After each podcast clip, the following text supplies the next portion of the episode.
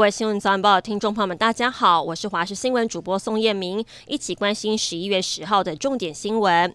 今天的天气以吹偏东到偏东北风为主，迎风面的东北部、东部及用北海岸都会有局部短暂雨，并有局部较大雨势发生的机会。另外，大台北、东南部、马祖跟北部山区也会有雨，其他地区都是晴朗稳定的好天气。而今天在气温上感觉上偏热，西半部高温上看三十一度，东部二十八度，但是要留意部分地区日夜温差有差到十度之多，走出晚归记得带件外套。虚拟货币比特币在过去二十四小时之内跌幅逼近 百分之十三， 触及一万六千美元大关，这已经是比特币连续第二天大跌。外媒分析，加密货币崩盘可能跟币安交易所宣布收购加密货币交易所 F T X 之后又突然放弃收购有关。台南选前发生连续枪击案，市议员谢才旺的女儿、市议员候选人谢淑凡的竞选总部凌晨三点枪声大作，现场有三十颗弹壳、铁门、墙壁等全都是弹孔。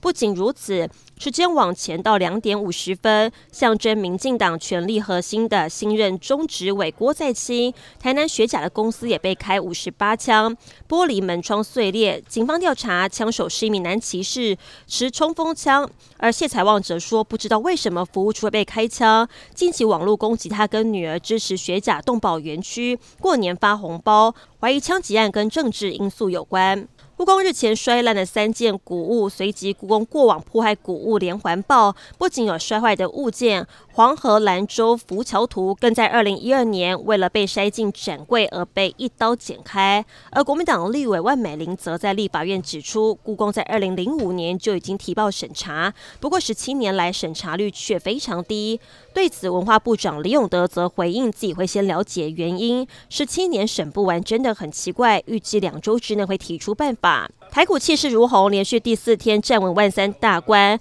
统计从上周四到昨天，连四天大涨 六百五十二点二一点，涨幅 百分之五点零二， 连带的使得台股的 E T F 绩效水涨船高，甚至有收盘创新高的佳绩。观察三十六档台股 E T F 近四日的表现，以平均涨幅来看 百分之五点零五 胜过大盘。南韩中央日报报道指出，南韩半导体产业面临危机，而且可能会持续到二零二四年之后。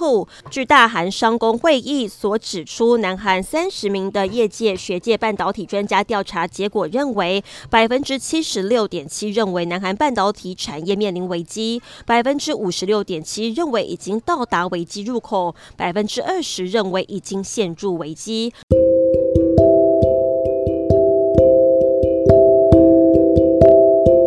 以上是这节的新闻内容，非常感谢您的收听，我们再会。